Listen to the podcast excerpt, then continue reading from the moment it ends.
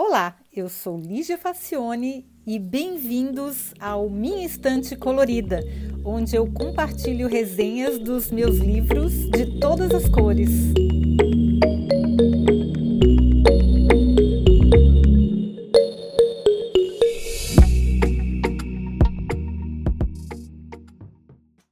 Olá!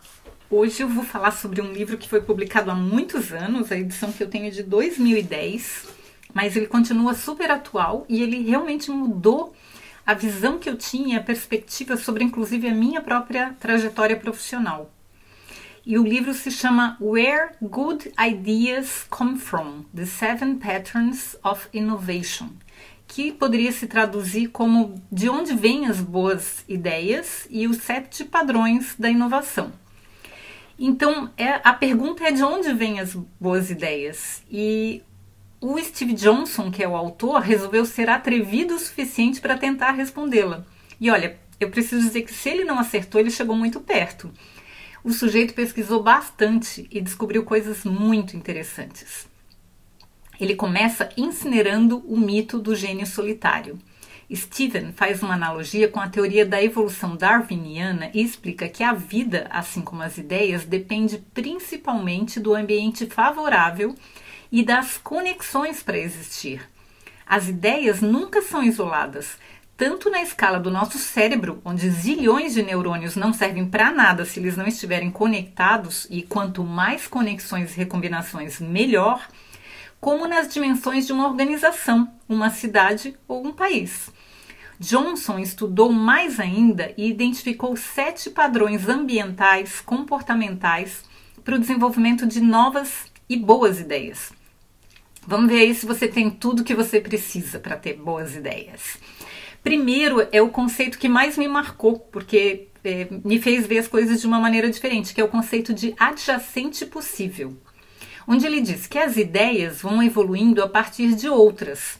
O adjacente possível trata das combinações que você pode fazer em cada estágio. Usando a teoria darwiniana, Steven dá o exemplo do caldo primordial na formação do planeta. Com aqueles elementos era possível um determinado número de combinações. Cada combinação dá origem a outro tanto de variações numa sequência que pode formar uma célula. Daí, mais combinações, variações e possíveis resultados. O que ele quer dizer é que é preciso explorar as possibilidades adjacentes, ou seja, alcançáveis nesse estágio evolutivo para seguir adiante. Não dá para pular direto de uma célula para um hipopótamo, por exemplo. O Johnson fala que o adjacente possível é como as portas de uma sala. Cada uma que você escolher abrir vai dar em outra sala, com outras portas, e o desdobramento é infinito. Mas não dá para pular salas inteiras, tem que percorrer todo o caminho. Ele dá exemplos de invenções que não deram certo porque foram desenvolvidas numa época em que os adjacentes possíveis, ou seja, as portas disponíveis para serem abertas, não eram suficientes ou adequadas. Ou vai ver que a porta necessária estava a duas ou três salas de distância, por exemplo, em alguma outra sala paralela ou mais para frente. Um exemplo: o YouTube não teria sido o sucesso que é se ele tivesse sido criado nos anos 80, porque a web não comportava vídeos com as facilidades de hoje e ainda não tinha banda larga. Banda larga. Então, antes de desenvolver uma ideia, tem que dar uma olhada nas portas para ver o que o desdobramento imediato permite. Às vezes é preciso esperar mais um pouco, eu tenho um exemplo prático que eu vivi pessoalmente de um projeto de um drone que foi desenvolvido nos anos 90 do século passado e não tinha os adjacentes necessários na época. Só que na época a gente não conseguia visualizar isso, a gente não tinha o conceito de adjacente possível. Mas foi um projeto muito sensacional que, se tivesse começado hoje, talvez teria é, muito mais sucesso, provavelmente. Mas naquela época ele estava muito, o que a gente costuma dizer, à frente do seu tempo. Ele não tinha adjacente possível para conseguir evoluir do ponto onde a gente estava, né? Então esse conceito foi muito importante. Depois tem as redes líquidas. Agora é uma notícia até que óbvia, mas que me deixou um pouco chocada. Praticamente não dá para inovar em cidades pequenas. Na verdade, não é que não dê, mas em metrópoles as possibilidades de conexões, ou seja, de adjacentes possíveis também, são muito maiores, o que torna o ambiente mais favorável Cidades grandes são comprovadamente mais criativas do que vilarejos. Stephen comenta que já se buscou muitas definições para a palavra ideia, remetendo a raios, lâmpadas, flashes, epifânias e eurecas. Mas passaram longe do que realmente as ideias são. Para Johnson, boas ideias são conexões. Em princípio, conexões neuronais na cabeça de alguém, mas essas conexões são resultados de outras conexões externas, que são experiências, informações, e que para se ter boas ideias são necessárias duas pré-condições: uma grande rede, porque não é possível ter ideias geniais com apenas três neurônios, por exemplo, e que essa rede tenha capacidade de adaptar e adotar novas configurações. Mas há que se prestar atenção, não é que as redes sejam inteligentes os indivíduos é que se tornam mais inteligentes quando se conectam nessas redes. Esse é o motivo pelo qual cidades maiores conseguem ser mais propícias a boas ideias. Elas reúnem mais pessoas, diferentes culturas, modos de organização, enfim, o caldo é mais rico. Quando o indivíduo se conecta nessa rede, ele tem mais elementos para recombinar. Seu adjacente possível aumenta com o tamanho da rede em que ele está inserido. A mesma coisa vale para empresas. Se elas estão conectadas com outras, os seus próprios funcionários estão ligados e a possibilidade de ter boas ideias aumenta. Depois a gente tem como terceiro ponto, eh, só voltando, a gente teve o ponto 1 um, que é o adjacente possível, o 2 que são as redes líquidas, e agora o 3 é a intuição lenta. Como Malcolm Gladwell no, no Blink, que é um outro livro para se resenhar, que ainda está na fila, já demonstrou com muita propriedade, a intuição é quando o nosso cérebro trabalha em background com outras todas as conexões que conseguiu acumular sobre aquele assunto. E também outros assuntos correlatos ou não, até a hora que a linha de raciocínio se completa. Aí a pessoa fica achando que teve um palpite, uma epifânia, sai gritando eureka feito doida. Mas o trabalho é bem mais lento do que se imagina as conexões levam anos para se encontrarem em um caminho e se ligarem umas às outras e também dependem dos adjacentes possíveis. Por isso é que Stephen critica os brainstormings da maneira como eles são feitos. A probabilidade das conexões entre os participantes encontrarem um caminho entre os adjacentes possíveis em tão pouco tempo é muito improvável. O autor recomenda que todas as ideias e informações sejam registradas e revistas frequentemente que é um hábito que o Darwin também tinha. O quarto ponto é o serendipitia, que essa palavra tem origem em um conto persa, onde três reis foram visitar uma princesa e descobriram no caminho várias coisas que não estavam procurando. Serendipitia é encontrar soluções por acaso. O exemplo clássico que todo mundo conhece é o do forno de microondas, que foi inventado depois que um pesquisador descobriu que ele derretia os chocolates em seu bolso. Para isso, é preciso provocar constantemente conexões inusitadas e pensar sobre como elas poderiam ser desdobradas. Mas o histórico de conexões internas tem que estar preparados para a sintonia, senão nada acontece.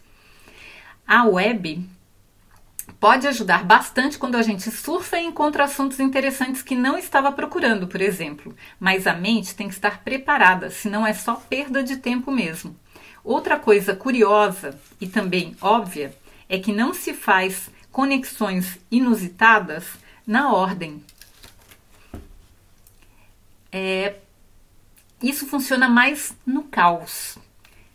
E agora, o quinto ponto são os erros. As pessoas têm mais boas ideias, também erram mais. É claro, né? Elas fazem mais conexões, então elas têm muito mais ideias ruins e muito mais ideias boas também, pelo fato de que elas têm mais ideias. O engraçado é que às vezes a gente acha que existe um erro só porque não tem explicação para o fenômeno. Os cientistas que descobriram os sinais do Big Bang levaram mais de um ano achando que as manchas que eles estavam enxergando eram problemas do telescópio. E às vezes é mesmo, né? Não tem como saber. Mas então, erro é uma coisa que não precisa ser mal-vinda. Erros fazem parte de quem tem muitas ideias. Então vão ter algumas ideias ruins também no caminho. O sexto ponto é a exaptação. Esse é um termo emprestado da biologia que descreve organismos otimizados para funções específicas, mas que depois foram usadas para outros fins com sucesso. Na inovação, um exemplo clássico é a prensa de Gutenberg, que foi inspirada nas prensas de uva para fazer vinho. Eu tenho uma resenha sobre a prensa de Gutenberg, a história da prensa de Gutenberg bem interessante. Se der uma procurada aí. É... Ou a World Wide Web, web, né, que nasceu dentro de um laboratório para servir de plataforma de pesquisa para hipertextos e hoje serve para tanta coisa que ninguém nem tinha pensado antes. E ainda o GPS, que foi concebido para fins militares e agora é onipresente nos táxis de todas as cidades, e nos carros, e nos relógios, e nos telefones celulares, enfim. GPS está em tudo quanto é lugar. O sétimo e último item são as plataformas. Nenhuma boa ideia começa do zero há que se apoiar sempre nos ombros de gigantes, como já dizia o grande Isaac Newton. Se você usou plataformas abertas, sejam tecnológicas, matemáticas, literárias, artísticas ou o que for, para desenvolver a sua ideia, seja generoso e também deixe sua plataforma disponível para os que vêm a seguir. Todo mundo ganha assim. A gente precisa dos outros para desenvolver as nossas ideias. A gente não deve ser egoísta. Vamos deixar um pouco da nossa contribuição para os outros usarem para desenvolver as ideias deles também. O Johnson ainda fala mais sobre a tendência crescente do desenvolvimento de ideias em rede. Nossa, vale a pena muito, muito ler esse livro. Eu recomendo demais. Por último, ele consegue resumir o livro em todo o, livro todo num parágrafo só, que eu achei que é um, é um bom resumo. Olha só. Ele diz: saia para caminhar, cultive intuições. Anote tudo, mas mantenha suas anotações um pouco bagunçadas. Abrace a serendipitia. Cometa erros criadores. Tenha múltiplos hobbies. Frequente cafeterias e outras redes líquidas. Siga os desdobramentos, deixe os outros construírem sobre as suas ideias. Empreste, recicle, reinvente. Construa uma base de contatos emaranhados. Nossa, eu li isso. Eu tinha recém me mudado para Berlim, depois o livro eu tinha comprado depois. E mais um motivo para eu amar Berlim eu nem sabia, porque aqui é o ambiente ideal para se ter boas ideias. É muito bacana, é um privilégio muito grande poder estar aqui nesse momento. E eu espero que vocês tenham gostado do livro, eu recomendo muito a leitura dele, dá para aprender muita coisa, mudou a minha visão sobre inovação e sobre inovação tecnológica principalmente, com a questão que eu já tinha passado pela, pelas, pelo adjacente possível, que era um conceito que eu não conhecia antes de ler esse livro e que explica completamente por que, que muita coisa não dá certo, apesar da ideia ser excelente.